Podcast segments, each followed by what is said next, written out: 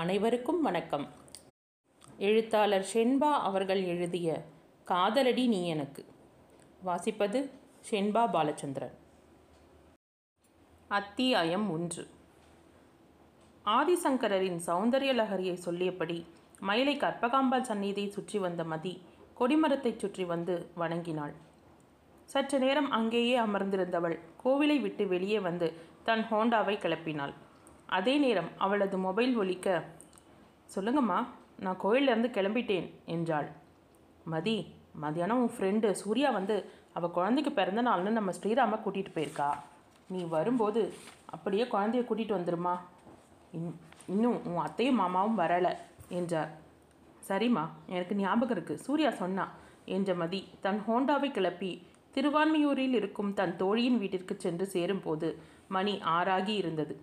ஸ்ரீமதியும் சூர்யாவும் ஒரே பள்ளியில் ஆசிரியர்களாக வேலை செய்து கொண்டிருக்கின்றனர். ஒரே நேரத்தில் வேலைக்கு சேர்ந்த இருவருக்கும் ஒருவரிடம் மற்றவருக்கு நல்ல மதிப்பும் மரியாதையும் பார்த்த நொடி முதல் தோன்ற உற்ற தோழிகளாக ஆகிவிட்டனர். சூர்யாவின் வீட்டிற்குள் நுழையும் போதே "மம்மி" என ஓடி வந்து அவளது கால்களை கட்டி கொண்டான் ஸ்ரீராம். "ஹேய் ராம்குட்டி, ஆண்டி வீட்டில் சமத்தாந்தீங்களா?" என கேட்டுக்கொண்டிருக்கும் போதே உள்ளே இருந்து வந்தாள் சூர்யா. "வா ஸ்ரீமதி" என உள்ளே அழைத்து சென்றாள். தான் வாங்கி வந்திருந்த டிராயிங் புக்கை சூர்யாவின் குழந்தைக்கு பிறந்தநாள் பரிசாக ஸ்ரீராமிடம் கொடுக்க சொன்னாள். சிறிது நேரம் பேசி கொண்டிருந்த பின் குழந்தையை அழைத்து கொண்டு கிளம்பினாள் அவள். "இருட்டி போச்சு மதி, நான் அவரை காரில் கூட்டிகிட்டு போய் விட சொல்கிறேன். நாளைக்கு ஸ்கூலுக்கு வரும்போது நான் உன் வண்டியை எடுத்துகிட்டு வந்துடுறேன்" என்று சூர்யா சொன்னாள். "இல்லைப்பா, நான் வண்டியிலேயே கிளம்புறேன், வரேன்" என விடைபெற்று கொண்டு கிளம்பினாள். அவள் செல்வதையே பார்த்து கொண்டிருந்தாள் சூர்யா. பின்னால் வந்து நின்ற அவளது கணவன், "என்ன சூர்யா, உன் ஃப்ரெண்டு போகிறதையே பார்த்துட்ருக்க" என்றார். "ரொம்ப நல்ல பொண்ணு, அழகு, படிப்பு, குணம் எல்லாம் இருந்தோம் அவள் வாழ்க்கையில் நடந்த எதுவுமே நல்லதாகவே இல்லையே" என பாதி புரிவது போலவும் பாதி புரியாதது போலவும் சொல்லிவிட்டு உள்ளே செல்ல அவளது கணவரும் அதற்கு மேல் ஏதும் தோண்டி துருவாமல் தோள்களை குலுக்கி கொண்டு உள்ளே சென்றார். சென்னை பன்னாட்டு விமான நிலையம். விளக்குகள் ஒளிர்ந்து கொண்டே பிரிட்டிஷ் ஏர்வேஸ் தரையிறங்க துவங்கியது. சிறிது நேரத்தில் பிரயாணிகள் அனைவரும் தங்கள் உடைமைகளுடன் வெளியே வரத் தொடங்கினர். விமானத்திலிருந்து இறங்கியதும் கண்களை மூடி இந்திய காற்றை ஆழ மூச்செடுத்து தன்னுள் நிரப்பிக்கொண்டு கண்களை திறந்தான் கௌதம். 2.5 ஆண்டுகளுக்கு பிறகு தன் தாய்நாடு திரும்பி இருக்கிறான். நல்ல உயரத்தில் மாநிறமாக கூர்மையான கண்களும் அதில் ஒரு அலட்சியமும் தெரிய தன் டிராலியை தள்ளியபடி வந்து கொண்டிருந்தான். "ஹே கௌதம், வெல்கம் டு சிங்கார சென்னை" என்ற குரலில் சப்தம் அந்த திசையை பார்த்தவன் புன்சிரிப்புடன் கையசைத்தபடி தன் நண்பர்களை நோக்கி சென்றான். "ஹாய் சுதாகர், சத்யா, எப்படிடா இருக்கீங்க?" என்று அவர்களை விசாரித்தான். "வாடா மாப்ள, நாங்கள் நல்லா இருக்கோம், நீ எப்படி இருக்க?" என்று விசாரித்து கொண்டே அவனிடமிருந்த டிராலியை சுதாகர் வாங்கி கொண்டான். சத்யன் கௌதமிற்கு பின்னால் எட்டி பார்க்க பின்னால் திரும்பி பார்த்தவன், "என்னடா, யாராவது வரணுமா?" என கேட்டான் கௌதம். "உண்மையாகவே நீ தனியாக தான் வந்திருக்கியா? 2.5 வருஷம் கழித்து வரையே, ஒருவேளை அங்கேயே கல்யாணம் செஞ்சு செட்டில் ஆகிட்டியோன்னு நினச்சேன்" என்று சொன்னான் சத்யன். சலிப்புடன் புன்னகைத்தவன், "பேசாமல் வாடா" என்று சொல்லிவிட்டு முன்னால் நடந்தான். "டேய், வாயை கொஞ்ச நேரம் மூடிட்டு சும்மா இரு, வந்ததும் அவனை ஏதாவது சொல்லி கடுப்படிக்காது" என்று சுதாகர் முன்னால் சென்று கௌதமுடன் இணைந்து நடந்தான். மூவரும் சிறுவயது முதல் நண்பர்கள். பள்ளிப்படிப்பு வரை ஒன்றாக படித்தவர்கள். கல்லூரி சென்றதும் தனித்தனியாக பிரிந்தாலும் நட்பு தொடர்ந்து கொண்டிருந்தது. சுதாகர் சத்யன் இருவரும் சென்னையில் ஒரு ஆடிட்டரிடம் உதவியாளர்களாக இருந்து இப்போதுதான் தனியாக ஆஃபீஸ் தொடங்கி அதை வெற்றிகரமாக நடத்தி கொண்டிருக்கின்றனர். மூவரும் பேசிக்கொண்டே காரில் ஏறினர். சத்யன் முன்னால் டிரைவருடன் அமர்ந்து கொள்ள சுதாகர் கௌதம் இருவரும் பின்னால் அமர்ந்தனர். மூவரும் பேசிக்கொண்டிருக்க கார் திருவான்மையூரை நோக்கி சென்று கொண்டிருந்தது. ஹோண்டாவின் முன்னால் நின்றிருந்த குழந்தை லேசாக தூக்கம் வருவது போல் தெரிய அவளுடன் பேசிக்கொண்டே வந்தாள் மதி. "மம்மி, டேடி எப்போ வருவாங்க?" என குழந்தை கேட்க, "சீக்கிரமே வந்துடுவாங்க கண்ணா" என்றாள். ஆனால் மனம் மட்டும் கலக்கத்தில் இருந்தது.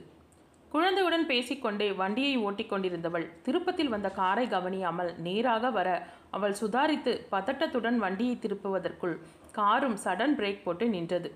பதட்டத்தில் அவளது உடல் நடுங்க ஆரம்பித்தது. பிரேக் போட்டதும் உள்ளே சிரித்து பேசிக்கொண்டிருந்த மூவரும் என்னவாயிற்று என வெளியில் பார்க்க அங்கே பதட்டத்துடன் நின்றிருந்தவளை கண்டதும் கௌதமின் முகம் சிரிப்பை சுத்தமாக தொலைத்தது. அடுத்த நொடியே கோபத்தின் உச்சியில் இருந்தான். யார் முகத்தை இனி பார்க்கவே கூடாத என எண்ணியிருந்தானோ, யாரை இனி நினைக்கவே கூடாது என இங்கிருந்து சென்றானோ, அவளை கண்ணெதிரில் கண்டதும் கோபத்தை கட்டுப்படுத்த முடியவில்லை. வெறுப்புடன் கண்களை மூடி தன் ஆத்திரத்தை கட்டுப்படுத்தினான். அருகில் அமர்ந்திருந்த சுதாகர் அவனது நடவடிக்கையை கவனிக்க தவறவில்லை. கௌதமின் நிலை இப்படி இருக்க அதற்குள் கோபத்தில் இறங்கிய டிரைவர் அவளை திட்டிக் கொண்டிருந்தார். அவள் அவரிடம் மன்னிப்பு கேட்டுக்கொண்டிருக்க குழந்தை பயத்தில் அழ ஆரம்பித்தான். மம்மி என மதியின் புடவையை இழுக்க குழந்தையை தூக்கி அணைத்து சமாதானப்படுத்த ஆரம்பித்தாள்.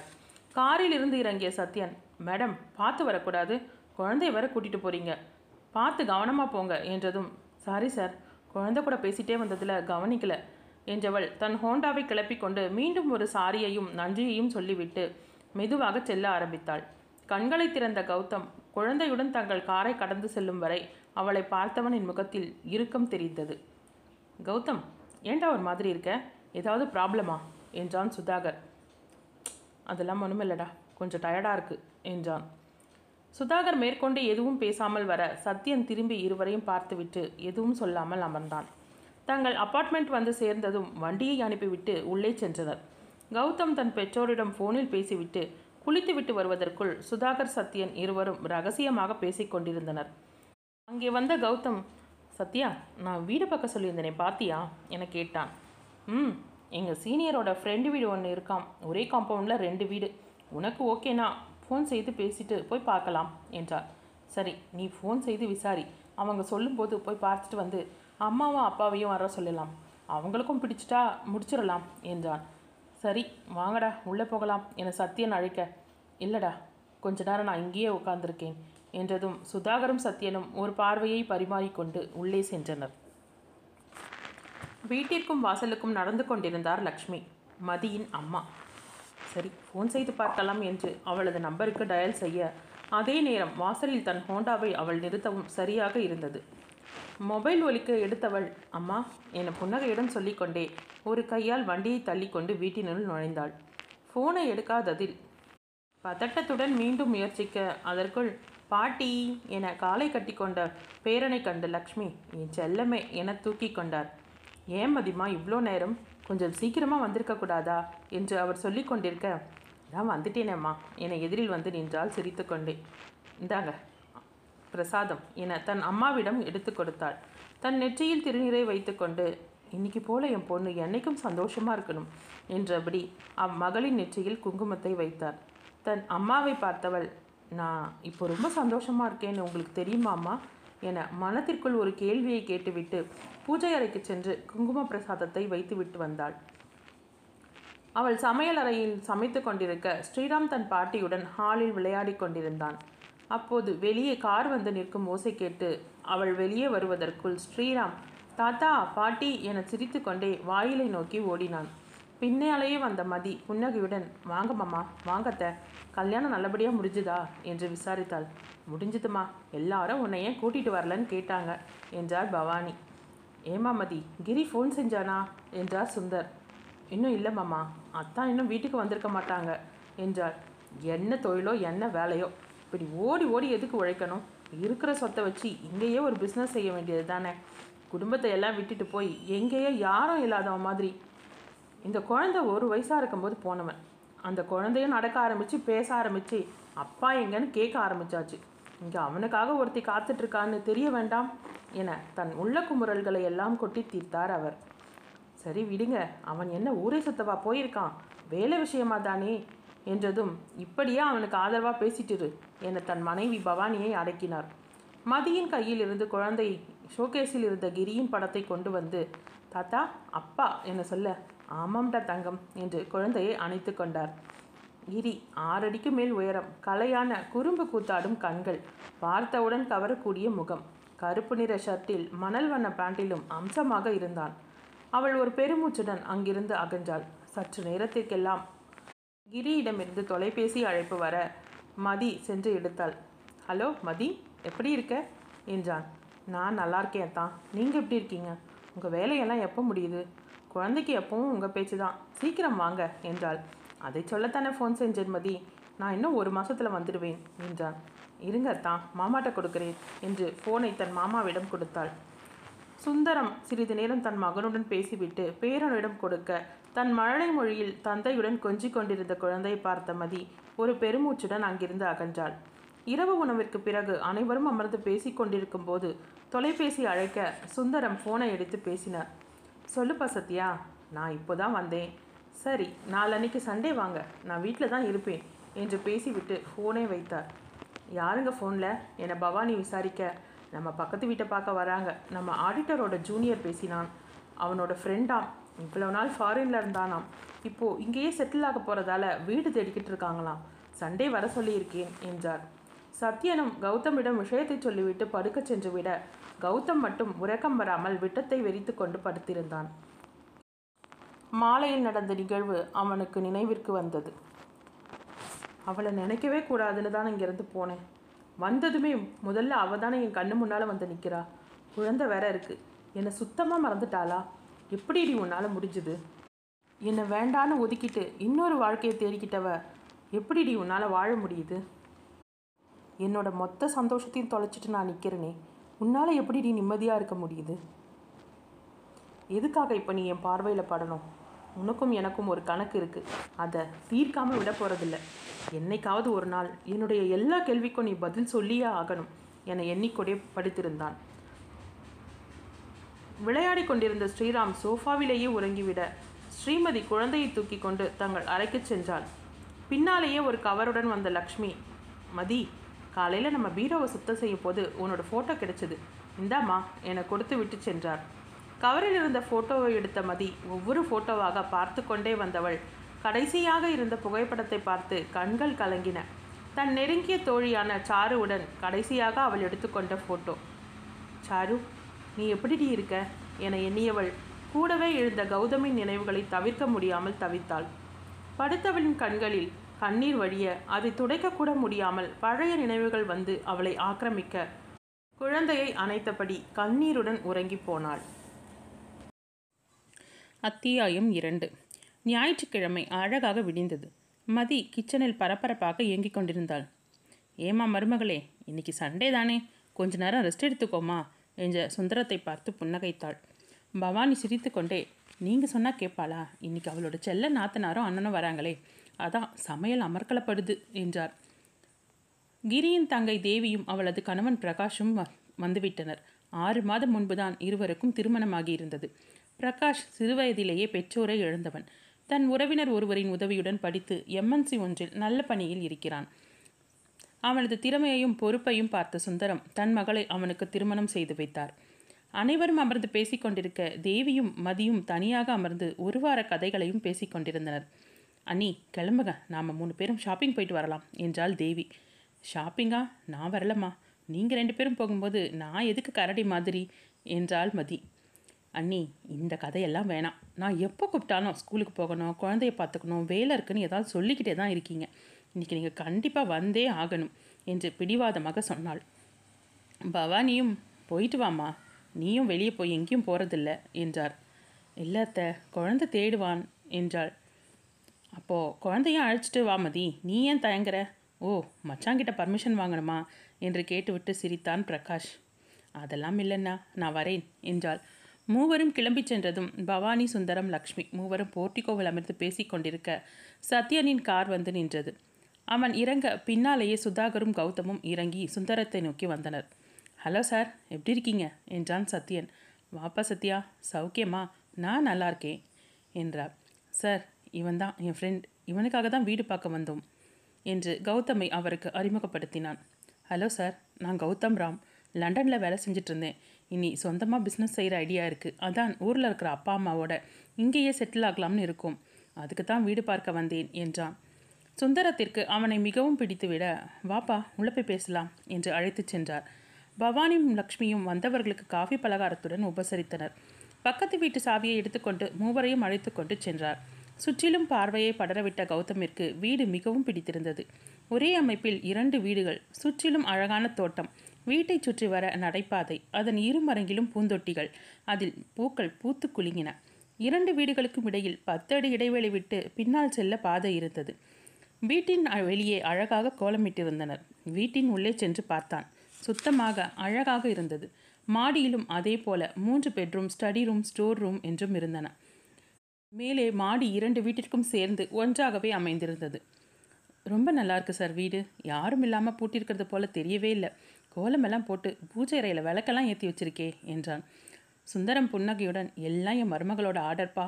வீட்டில் யாரும் இல்லைனாலும் சுத்தம் செஞ்சு கோலம் போட்டு விளக்கேற்றி வைக்கணுமா, அப்போ தான் வீட்டில் மகாலட்சுமி வாசம் இருப்பாளாம் என்று சிரித்தார். எனக்கு ரொம்ப பிடிச்சிருக்கு.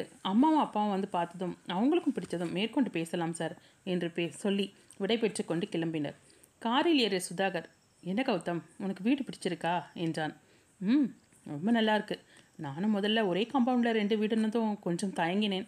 ஆனால் நல்ல மனுஷங்களாக தான் இருக்காங்க. அப்பா அம்மாவுக்கு நல்லா பொழுது போயிடும் என்றான் சிரிப்புடன். ஷாப்பிங் போகணும்னு சொன்னியடா, போகலாமா என்றான் சத்யா. அம்மாவுக்கும் அப்பாவும் கிஃப்ட் வாங்கணும். முதல்ல ஜிஆர்டி போடா என்றான். மணி இப்போவே 2, முதல்ல போய் லஞ்சம் முடிச்சுட்டு அப்புறம் போகலாம் என்றான் சத்யான். இருவரும் அதற்கு ஒப்புக்கொண்டனர். பிரகாஷ் மதியையும் தேவியையும் அழைத்து கொண்டு ஜிஆர்டிக்கு சென்றான். முதலில் தேவிக்கு வாங்கியவன் மேலே மாடிக்கு அழைத்து சென்றான். அன்றைய அலைச்சலில் குழந்தை உறங்கிவிட, அண்ணா நான் குழந்தைய வச்சுட்டு இங்கே இருக்கேன், நீங்களும் தேவியும் போய் வாங்கிட்டு வாங்க என்றார். இல்லை நீங்கள் போய் செலக்ட் பண்ணுங்கள், உங்கள் செலெக்ஷன் தான் நல்லாயிருக்கும், நான் குழந்தைய வச்சுட்டு காரில் இருக்கிறேன் என சொல்லிவிட்டு பிரகாஷிடம் சாவியை வாங்கி கொண்டு மதி சொல்ல சொல்ல கேட்காமல் சென்றுவிட வேறு வழி இல்லாமல் பிரகாஷுடன் சென்றாள். கருகமணியும் பவழமும் கோர்த்த அழகிய கழுத்து ஆரம் ஒன்றை எடுத்தவன், மதி இது எப்படி இருக்கு என்றான். ரொம்ப நல்லா இருக்கு என்றதும் குழந்தைக்கு ஆளிலை கண்ணன் போட்ட டாலருடன் கூடிய செயின் ஒன்றையும் வாங்கினான். என்னன்னா இப்போவே குழந்தைக்கு சேர்க்க ஆரம்பிச்சிட்டிங்களா என்று சிரித்து கொண்டே கேட்டவளை பார்த்தான். நோ மேடம், இது என் சிஸ்டருக்கு, இது அவங்களோட குழந்தைக்கு என்று புன்னகைத்தான். எனக்கு எதுக்கு நான் இப்போ நகை, ஏற்கனவே சொல்ல சொல்ல கேட்காம எனக்கும் குழந்தைக்கும் ட்ரெஸ் வேற எடுத்திருக்கீங்க என்றவளை இடைமறித்தான். உன் கூட பிறந்தவனாக இருந்தால் வாங்கிக்க மாட்டியா மதி என்று சற்று தழைந்த குரலில் சொன்னதும், நான் அதுக்காக சொல்லலைண்ணா என்றவளின் கண்கள் உடன் பிறந்தவன் என்ற சொல்லில் கலங்கியது. ஹேய், ரொம்ப சென்டிமெண்ட்டாக பேசிட்டேன்னா இப்போ என்ன செய்யறது என்றவன் சேல்ஸ்மேனை அழைத்து, சார் இங்கே பிள்ளையார் சிலை இல்லைன்னா படம் எதா எங்கே இருக்குது என்றான். சேல்ஸ்மேனும் புரியாமல் பார்க்க, என்னன்னா எதுக்கு இப்போ பிள்ளையாரை தேடுறீங்க என்றாள். உன்னை கண்கலங்க வச்சுட்டேனே மதி, அதுக்கு தான். நான் நடு கடையில் நின்று உன் முன்னால் தோப்பு கண்ணம் போட்டால் கடையே நின்று வேடிக்கை பார்க்கும், பிள்ளையார் எதிரில் போட்டால் கொஞ்சம் புண்ணியமாவது கிடைக்கும் என்றான். ஏன் அப்போ மட்டும் உங்களை யாரும் வேடிக்கை பார்க்க மாட்டாங்களா என்று தன்னையும் அறியாமல் சற்று பலமாகவே சிரித்தாள். தன் பெற்றோருக்கு கிஃப்ட் வாங்கி கொண்டு வேறு ஏதாவது வாங்கலாமா என மேலே வந்த கௌதமை அந்த சிரிப்பு சப்தத்திற்கு திரும்பி பார்க்க வைத்தது. அங்கே அவளை கண்டதும் அவனது கண்களில் கோபக்கணல் தெரிந்தது. சத்யனும் திரும்பி பார்க்க மதியை கண்டான். டேய், இது நேற்று நம்ம காரில் மோதிருந்த பொண்ணு தானே என்று சொல்லிக்கொண்டே கௌதமை பார்த்தவன் அவனது முகத்தில் தெரிந்த இறுக்கத்தையும் கண்களில் தெரிந்த கோபத்தையும் கண்டு மற்ற இருவரும் திகைத்து நின்றனர். அவளை முறைத்து கொண்டிருந்த கௌதமின் கையை தட்டிய சுதாகர், கௌதம் வேற ஏதாவது பார்க்குறியா என்று கேட்டான். தன்னை சுதாரித்து கொண்டவன், இல்லை போகலாம் என்று விட்டு விறுவிறுவென அங்கிருந்து அகன்றான். பிரகாஷின் பின்புறமாக நின்றிருந்ததால் அவன் முகத்தை மூவருமே கவனிக்கவில்லை. காரில் வரும்போது மூவரின் இடையிலும் எந்த பேச்சும் இல்லாமல் அமைதியாக வந்தனர். சுதாகர் சத்யாவை பார்த்து என்னவாக இருக்கும் என ஜாடையில் கேட்டதும் அவன், சம்திங் ராங், பட் என்ன விஷயம்னு தெரியலை என மெல்லிய குரலில் சொல்லிவிட்டு பின்னால் அமர்ந்திருந்த நண்பனை பார்த்தான். அவனோ வேதனையை சுமந்த முகத்துடன் கண்களை மூடி தலையை பின்னால் சாய்த்தபடி அமர்ந்திருந்தான். அன்றைய இரவும் கௌதம் வெகுநேரம் உறங்கவில்லை. சத்யனும் சுதாகரும் என்னவாக இருக்கும் என குழம்பிக் கொண்டிருந்தனர். என்ன சத்யா, வந்ததுலேருந்து இவன் ஆளே சரியில்லை. ஏர்போர்ட்டில் பேசினதுக்கே சலிப்பாக ஒரு மாதிரி சிரித்தான். காரில் மோதி இருந்த அந்த பொண்ணை பார்த்ததும் அவனோட முகத்தில் அப்படி ஒரு கோபம். காலையில் நம்மளோட கிளம்பி அந்த கடையில் அந்த பொண்ணை பார்க்குற வரைக்கும் நல்லா தானே இருந்தான். அப்போது அந்த பொண்ணால் தான் இவன் இப்படி இருக்கானா என கேட்டான். இருக்கலாம் சுதாகர், 2.5 வருஷத்துக்கு முன்னால் நடந்த எதுவும் அவன் மறக்கலை. இன்னும் அந்த பொண்ணையே நினச்சிட்ருக்கான் போல். அப்போது அந்த பொண்ணும் இன்றைக்கி நாம் பார்த்த பொண்ணும் ஒரே பொண்ணாக தான் இருக்கணும். அதனால தான் அவனுக்கு அவ்வளோ கோபம். எவ்வளோ பொறுமையானவன்டா அவன், அவனுக்கே இவ்வளோ கோபம் வருதுன்னா அப்போ அந்த பொண்ணை அவன் எந்த அளவுக்கு நேசிச்சிருக்கணும் என்றான். நீ சொல்கிறதும் சரிதான் சத்யா, எனக்கு கூட அந்த சந்தேகம் இருக்குது. அவன்கிட்ட நேரடியாக கேட்டால் எதுவும் சொல்ல மாட்டான். அவன் ஃபாரின் கிளம்பி போனதுக்கு பின்னால் தானே அவனோட அப்பா அம்மாவக்கிட்ட மெல்ல பேசி அவனோட சோகத்துக்கு காரணம் தெரிஞ்சுக்கிட்டோம். அப்படிப்பட்டவன் நிச்சயமாக நம்மக்கிட்ட சொல்ல மாட்டான். இந்த காலத்து பொண்ணுங்க எல்லாம் என்ன சொல்கிறதுன்னு தெரியலை. போ, பணத்துக்காக இப்படி அவன் மனசை மாற்றிக்குவாங்க என்றான் ஆற்றாமையுடன். சேச்சே, என்னடா சொல்கிற, அந்த பொண்ணை பார்த்தா அப்படியெல்லாம் தெரியலையேடா. பாவம்டா, அவளுக்கு என்ன கஷ்டமோ இல்லைனா நாம் நேரடியாக கௌதம்கிட்டே கேட்டால் என்ன என்றான் சத்யன். அவன்தானே நீ கேட்டதும் அப்படியே சொல்லிட்டு தான் மறுவேளை பார்ப்பான். அவனே ஒரு அழுத்தக்காரன். இப்போதைக்கு நாம் அவன்கிட்ட எதுவும் கேட்க வேணாம், கொஞ்ச நாள் ஆகட்டும், பிறகு பார்க்கலாம் என்ன தான் நடக்குதுன்னு கவனிப்போம் என்றான். கௌதம் தன் மொபைலை ஹால் சோஃபாவிலேயே வைத்து விட்டு சென்றிருந்தான். சுதாகர் சத்யனின் பேச்சை தடை செய்வது போல அவனது மொபைல் ஒலிக்க ஆரம்பித்தது. ஃபோனை எடுத்த சத்யன் அதில் பர்சனல் கால் என தெரிந்ததும் புருவத்தை ஒருமுறை ஆச்சரியத்துடன் ஏற்றி இறக்கியவன் கௌதமின் அறைக்குள் எட்டி பார்த்தான். அவன் அயர்ந்து உறங்குவது தெரிந்தது. தூங்குபவனை எழுப்ப மனமில்லாமல் வெளியே வந்தவன் ஃபோனை ஆன் செய்வதற்குள் மொபைல் தன் அழைப்பை நிறுத்தி கொண்டது. மீண்டும் சுதாகரும் சத்யனும் பேச ஆரம்பிக்க மொபைல் அழைத்தது. யாருடா அது இந்த 11 மணி ராத்திரிக்கு ஃபோன் செய்கிறது என்ற சத்யன் மொபைலை பார்க்க அதே பர்சனல் நம்பர். அவனே ஃபோனை ஆன் செய்து அவன் பேசுவதற்கு முன்பே, ஹே ஹீரோ, எப்படி இருக்கீங்க? பார்த்தீங்களா, நீங்கள் இந்தியா வந்த விஷயத்தை என்கிட்ட சொல்லவே இல்லை என்று தொடர்ந்து பேசிக்கொண்டிருந்தது ஒரு பெண் குரல். அவன் எரிச்சலுடன், யாருடா இந்த லொடலடா, யார் பேசுகிறதுன்னு கூட தெரியாமல் என்று கோபத்துடன், ஹலோ மேடம், ஃபோனை யார் எடுத்திருக்காங்கன்னு கூட தெரியாமல் வளவளன்னு நீங்கள் பேசிக்கிட்டே இருக்கீங்களே, நீங்கள் யார், உங்களுக்கு என்ன வேணும் என்றான். வேறு யாருடைய குரலை கேட்டதும் ஒரு நிமிடம் தயங்கியவள் மறுநிமிடமே, ஹலோ, யாரிடம் எப்படி பேசுறதுன்னு கூட தெரியாதா, எதுக்கு இப்போ ஃபோனில் இப்படி கத்துறீங்க, எனக்கு என்ன முகமாக தெரியுது, அது சரி இங்கே யார், கௌதமோட ஃபோன் உங்ககிட்ட எப்படி வந்தது என்று சரமறையாக கேள்வி கேட்டாள். சத்யன் சரியான வாயாடி போல, யார் இவள் என்னை யோசித்து கொண்டிருக்கும் போதே சுதாகர் யாருடா என சைகையில் கேட்டான். ஃபோனை ஒரு கையால் மூடியவன், யாரோ ஒரு லவுட் ஸ்பீக்கர்டா என்றான் எரிச்சலுடன். ஃபோனை வாங்க சுதாகர், ஹலோ யாருங்க என்றான். ஹலோ, அங்கே கௌதம் இருக்காரா இல்லையா, இது அவரோட நம்பர் தானே, அவரோட நம்பர்னா அவர் எடுக்காமல் நீங்கள் ஏன் மாற்றி மாற்றி எடுக்கிறீங்க, நீங்கள் யார் என கேள்வி மேல் கேள்வியாக அடுக்கி கொண்டே போனாள். மேடம் ப்ளீஸ் கொஞ்சம் நிறுத்துறீங்களா, இது கௌதம் நம்பர் தான், அவன் தூங்கிட்டு இருக்கான் என்றான். ஓ, தூங்கிட்டாரா, சரி நான் காலையில் ஃபோன் செய்கிறேன் என்றவளை இடைமறித்து, நீங்கள் ஃபோன் செய்தீங்கன்னு அவன்கிட்ட சொல்லணுமே, உங்கள் பேரை சொல்லுங்கள் என்றான். சாருன்னு சொல்லுங்கள், அவருக்கு தெரியும் என கூறி ஃபோனை வைத்தாள். 2 காதுகளையும் தேய்த்து கொண்டான் சத்யன்.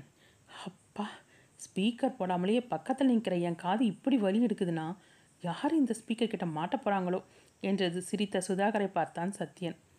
ஏன் சுதாகர், ஒருவேளை மாட்ட போகிறது இல்லை ஏற்கனவே மாட்டியிருக்கிறது நம்ம கௌதமாயிருந்தா என்று கேள்வியோடு நிறுத்த சுதாகரும் சத்யனை எனக்கும் அதே சந்தேகம் என்பது போல பார்த்தான்.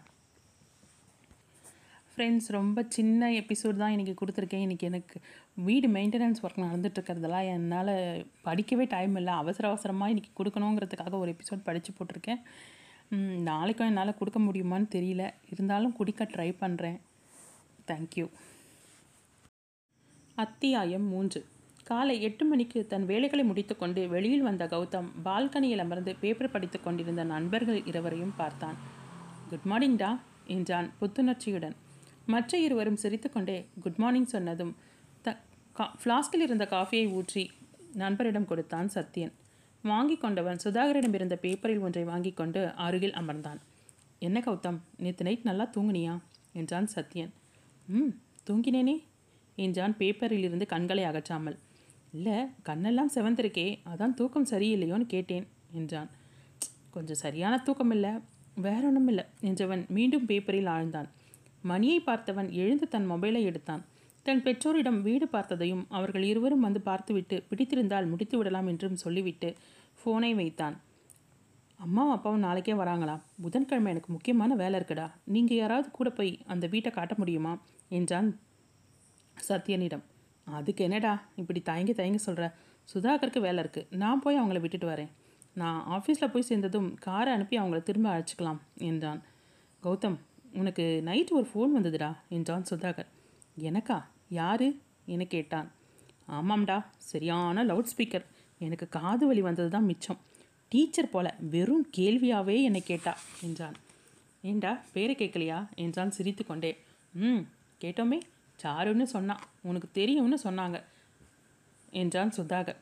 சாருவா என்ற கௌதமின் முகத்தில் வெளிச்சம் பரவ சத்யனும் சுதாகரும் ஒருவரை ஒருவர் பார்த்து கொண்டனர். அங்கிருந்து சற்று தள்ளி சென்றவன் புன்னகையுடன் சாருவின் எண்ணிற்கு தொடர்பு கொண்டான். அவன் பேசிய 10 நிமிடத்தில் சாரி சாரி என 100 முறை சொல்லியிருப்பான். சுதாகரும் சத்யனும் கௌதமன் முகத்தில் தோன்றும் பாவங்களையே பார்த்து கொண்டிருந்தனர். பேசிவிட்டு சிரித்தபடியே வந்தவனை, யாருடா இந்த சாரு என்றான் சத்யன். Sir nice கேர்ள்டா. அவன் அண்ணன் சிவா என்னோட ஐஐடியில் ஒன்றா படித்தவன் என சொல்லிவிட்டு உள்ளே சென்று விட்டான். இருவரும் உள்ளே சென்றவனையே பார்த்து கொண்டிருந்தனர். அவர்களால் ஒரு முடிவிற்கு வர முடியவில்லை. மறுநாள் மாலையில் வந்த தன் பெற்றோருடன் அமர்ந்து அவன் பேசி கொண்டிருந்தான். என்னடா கண்ணா இப்படி அழைச்சி போயிருக்க?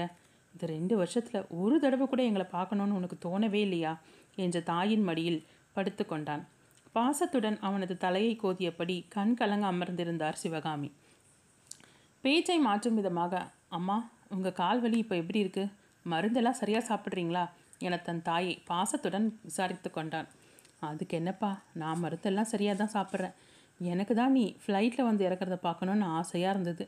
நீ தான் கால் வலியோடு வரக்கூடாதுன்னு சொல்லிட்ட. உங்கள் அப்பாவையும் அம்மாவையும் பார்த்துக்கொன்னு சொல்லி வரவிடாமல் செஞ்சுட்ட என்றார் சற்று ஆதங்கத்துடன். அதான் இதை வந்துட்டீங்களேம்மா, இனி என்ன, நான் உங்கள் கூடவே தானே இருக்க போகிறேன்.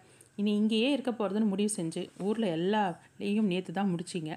நீங்கள் இங்கே நடுவில் வந்தால் அந்த வேலையும் தடைப்பட்டிருக்கும். நீங்கள் நாளைக்கு போய் வீட்டை பாருங்கள். அவங்க கூட பேசி என்னைக்கு ரெஜிஸ்ட்ரேஷன் வச்சுக்கலான்னு பேசிட்டு வந்துடுங்க. எனக்கு நாளைக்கு வெளியே போக வேண்டிய வேலை இருக்குது. சத்யா உங்களோட வருவான் என்று சொல்லிவிட்டு தன் பெற்றோரை பார்த்தான். சரி கௌதம், நானும் அம்மாவும் பார்த்துட்டு எல்லாம் பேசிட்டு வரோம் என்றார் கௌதமின் தந்தை விஸ்வநாதன். அப்போதே கௌதம் சுந்தரத்திற்கு ஃபோன் செய்து நாளை தன் பெற்றோர் வந்து எல்லாவற்றையும் பேசி முடித்து கொள்வார்கள் என சொல்லிவிட்டு ஃபோனை வைத்தான். மதி காலையில் சாவதானமாக தோட்டத்தில் அமர்ந்து குழந்தைக்கு ரைம் சொல்லி கொடுத்து கொண்டிருந்தாள்.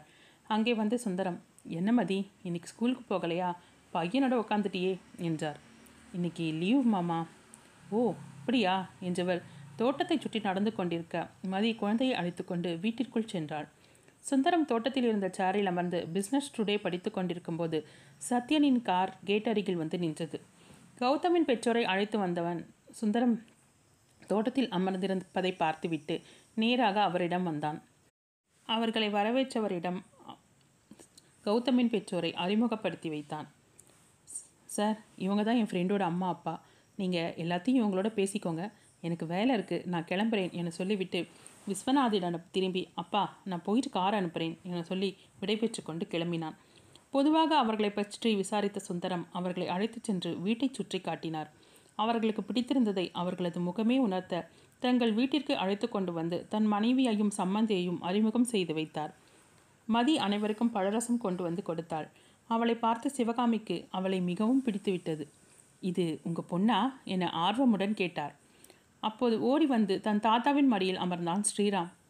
இல்லைம்மா, என்னோட மருமக, இது என்னோட பேரன் ஸ்ரீராம் என்றார். ஓ என்றவரின் குரலில் ஒரு சோர்வு தெரிந்தது. ஸ்ரீராமின் குறும்பையும் அவனது பேச்சையும் பார்க்க பார்க்க சிவகாமியின் மனத்தில் ஒரு ஏக்கம் எழுந்தது. கௌதமின் தந்தை, சரிங்க வெள்ளிக்கிழமை ரெஜிஸ்ட்ரேஷன் வச்சுக்கலாம், புதன்கிழமை நாங்கள் வீட்டுக்கு குடி வந்துடுறோம் என சொல்லிவிட்டு சத்யனின் கார் வந்ததும் கிளம்பினர். இருங்களே ஆண்டி, மதியானம் ஆயிடுச்சு, சாப்பிட்டுட்டே போகலாம் என்றாள் மதி. அவள் அருகில் வந்து சிவகாமி, இருக்கட்டுமா, இனி பக்கத்தில் தானே இருக்க போகிறோம், ஒரு நாள் சாவகாசமாக வந்து சாப்பிட்டா போச்சு என்றார். சிரித்தவள் பூஜை அறையில் இருந்த குங்குமத்தை கொண்டு வந்து, எடுத்துக்கோங்க ஆண்டி என கொடுத்தாள். சந்தோஷத்துடன் எடுத்துக்கொண்ட சிவகாமியும் வரேம்மா என சொல்லிக்கொண்டு கிளம்பினார். வரும் வழியெல்லாம் மௌனமாகவே வரும் தன் மனைவியை பார்த்த விஸ்வநாதன், என்ன சிவகாமி ரொம்ப அமைதியாக வர, உனக்கு வீடு பிடிச்சிருக்குதானே என்றார். ரொம்ப பிடிச்சிருக்கேங்க, வீட்டை விட பக்கத்து வீட்டு ஆட்களை ரொம்பவே பிடிச்சிருக்கு. நம்ம கௌதமுக்கு கல்யாணமாகி இருந்தால் இந்த வீட்டு பேரன் மாதிரி நம்ம வீட்டிலையும் ஒரு பேரனோ பேத்தியோ விளையாடிட்டு இருந்திருக்கும் என்று ஏக்கப்பெருமூச்சுடன் சொன்னார். அவன் ஊருக்கு போகிறதுக்கு முன்னாடி என்ன சொன்னான், 3 வருஷம் என்னை தொலை செய்யாதீங்க, நானும் பழசையெல்லாம் மறக்கணும், என் மனசு பக்குவப்படணும், அதுக்கு இந்த 3 வருஷம் அவசியம் தேவை, அதுக்கப்புறம் கல்யாணம் செஞ்சுக்கிறேன்னு அப்படி சொல்லிட்டு போனான் தானே. இப்படி கவலைப்பட்டா எப்படி? அவனும் இப்போ தான் பிஸ்னஸ் ஆரம்பிக்க போகிறான், அதில் கொஞ்சம் நல்ல காலை ஊனட்டும், அப்புறம் உன் இஷ்டப்படியே நல்ல பொண்ணாக பார்த்து கல்யாணம் செஞ்சு வை என்றார் ஆறுதலாக. நான் பார்க்குற பொண்ணுன்னு இல்லை, அவனுக்கு பிடிச்ச பொண்ணையே காட்டினா கூட அவளை கல்யாணம் பண்ணி வைக்க நான் தயாராக இருக்கேன் என்றார். இந்த விஷயத்தில் நாம் அவசரப்படாமல் தான் செய்யணும், ஏற்கனவே அவனோட காயப்பட்ட மனசு கொஞ்சமாவது ஆறட்டும் என கௌதமை பற்றி பேசிக்கொண்டே வீடு வந்து சேர்ந்தனர். மாலை சத்யனும் சுதாகரும் வந்த பின்னர் தான் கௌதம் வந்தான். என்ன கௌதம் ரொம்ப சோர்வாக இருக்க, போன வேலை எவ்வளோ தூரம் முடிஞ்சிருக்கு என்றார். அடுத்த வாரம் வர சொல்லியிருக்காங்கப்பா, பிரான்ச் மேனேஜர் இன்னும் ஊர்லேருந்து வரலையாம், அவர் வந்ததும் பேசிட்டு மற்ற வேலைங்களே பார்க்கலாம். நீங்கள் போன வேலை எப்படி, என்னம்மா உங்களுக்கு வீடு பிடிச்சிருக்கா என்று விசாரித்தான். அதற்குள் விஸ்வநாதன், உங்கள் அம்மாவுக்கு வீட்டையும் பிடிச்சிருக்கு, அதை விட அங்கே இருக்கிற ஆட்களையும் பிடிச்சிருக்கு என சிரித்தார். எனக்கு அப்போவே தெரியும் அம்மாவுக்கு கட்டாயம் பிடிச்சிருக்கும்னு என்றான் கௌதம். ஓ, அதான் அம்மா வரும்போதே முகத்தில் ஒரு தேஜஸும் தலைக்கு பின்னால் ஒரு ஒளிவட்டமும் தெரிஞ்சது. தாமரைப்பூ தான் இல்லை, இருந்திருந்தா மகாலட்சுமின்னு நினச்சிருப்பேன் என்றான் சத்யன். உனக்கு எப்போவுமே கிண்டல் தாண்டா என சிவகாமி அவனது முதுகிலேயே தட்டினார். அந்த வீட்டில் அவங்க பேரனை பார்த்ததும் நம்ம கௌதமுக்கும் கல்யாணமாகியிருந்தா இப்படி ஒரு பேரன் இங்கேயும் இருந்திருப்பான்னு நினச்சேன்டா. அந்த வீட்டு மருமக பொண்ணு ரொம்ப நல்ல மாதிரி என தன் ஆதங்கத்தை அடக்க முயன்றும் தோற்று அனைத்தையும் வெளியே கொட்டினார் சிவகாமி. கௌதம் சற்று நேரம் எதுவும் சொல்லாமல் அமைதியாக அமர்ந்திருந்தான். விஸ்வநாதன், என்ன சிவகாமி என கண்களாலேயே கேள்வியுடன் தன் மனைவியை சற்று சலிப்புடன் பார்த்தார். தன் ஆதங்கத்தால் ஏற்பட்ட தன் மகனின் முகவாட்டத்தை கவனித்தவர் அவனது முதுகை தட்டி கொடுத்து, என்ன தப்பாக நினைக்காதே கௌதம், நீ இன்னும் இப்படியே இருக்கிற ஆதங்கத்தில் தான் அப்படி பேசிட்டேன் என்றார். பரவாயில்லம்மா, என்னோடய மனசை புரிஞ்சுக்கிட்டு நீங்கள் இவ்வளோ நாள் என்கிட்ட அதை பற்றி ஒரு வார்த்தை கூட பேசினதில்லை. இன்றைக்கி ஏதோ உங்கள் மனசில் இருக்கிறத சொல்லிட்டீங்க. அதுவும் நல்லதுக்கு தான். நீங்கள் எனக்கு நல்ல அப்பா அம்மாவாக இருந்திருக்கீங்க. ஆனால் நான் உங்களுக்கு ஒரு நல்ல பிள்ளையாக இருக்க முடியலன்னு ரொம்ப கஷ்டமாக இருக்குமா என்றவனை நால்வரும் வருத்தத்துடன் பார்த்தனர். சரிம்மா, கூடிய சீக்கிரமே உங்கள் ஆசை நிறைவேறிடும். இப்போ சந்தோஷம்தானே என தாயின் அருகில் வந்து கையை பிடித்து கொண்டான். சிவகாமி மகிழ்வுடன், எனக்கு சந்தோஷம்டா தம்பி, எனக்கு என்ன, உன்னை சந்தோஷமாக பார்க்கணும் அதுதான் என்றவரின் கண்களில் துளிர்த்த கண்ணீரை சுண்டி எறிந்தார். சரிம்மா, சொல்லுங்கள், வீட்டுக்கு புதுசாக என்னென்ன வாங்கணும்னு லிஸ்ட்டு போடுங்க என தன் அம்மாவிடம் பேப்பரையும் பேனாவையும் கொடுத்து விட்டு அருகில் அமர்ந்தான். மூவரும் அமர்ந்து என்னென்ன வாங்க வேண்டும் என பட்டியல் தயாரிக்க சுதாகரும் சத்யனும் அங்கிருந்து அகன்று தங்கள் அறைக்கு வந்தனர். டே சுதாகர், பேசாமல் அந்த லவுட் ஸ்பீக்கர் பற்றி அம்மா அப்பா கிட்ட சொல்லிடலாமா என்றான். போடா முந்திரி கொட்டை, அந்த பொண்ணை பற்றி இன்னும் நம்மளுக்கு ஒன்றுமே தெரியாது, என்னென்னு போய் சொல்லுவ என்றான் சுதாகர். என்ன, நமக்கு தெரிஞ்சது சொல்ல வேண்டியது தானே என்றான் சத்யன். அந்த பொண்ணு பேர் சாரு, அதை தவிர நமக்கு வேறு எந்த தகவலும் தெரியாது. இந்த விஷயம் கௌதம் மூலமாக தான் வெளியே வரணும். நாம் ஒன்று சொல்ல அது வேறு மாதிரி முடிஞ்சிட்டா கஷ்டம். கூடிய சீக்கிரமே அந்த பொண்ணு வரப்போகிறான்னு சொன்னான்ல, வரட்டும், அப்புறம் மற்றதெல்லாம் தானாக தெரியும் என்று அப்போதைக்கு அந்த விஷயத்திற்கு முற்றுப்புள்ளி வைத்தான்.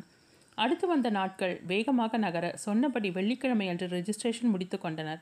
கௌதம் தன் புது பிஸ்னஸ் விஷயமாக அலைந்ததால் வீட்டு வேலைகளை அவனது தந்தையை கவனித்து கொண்டார்.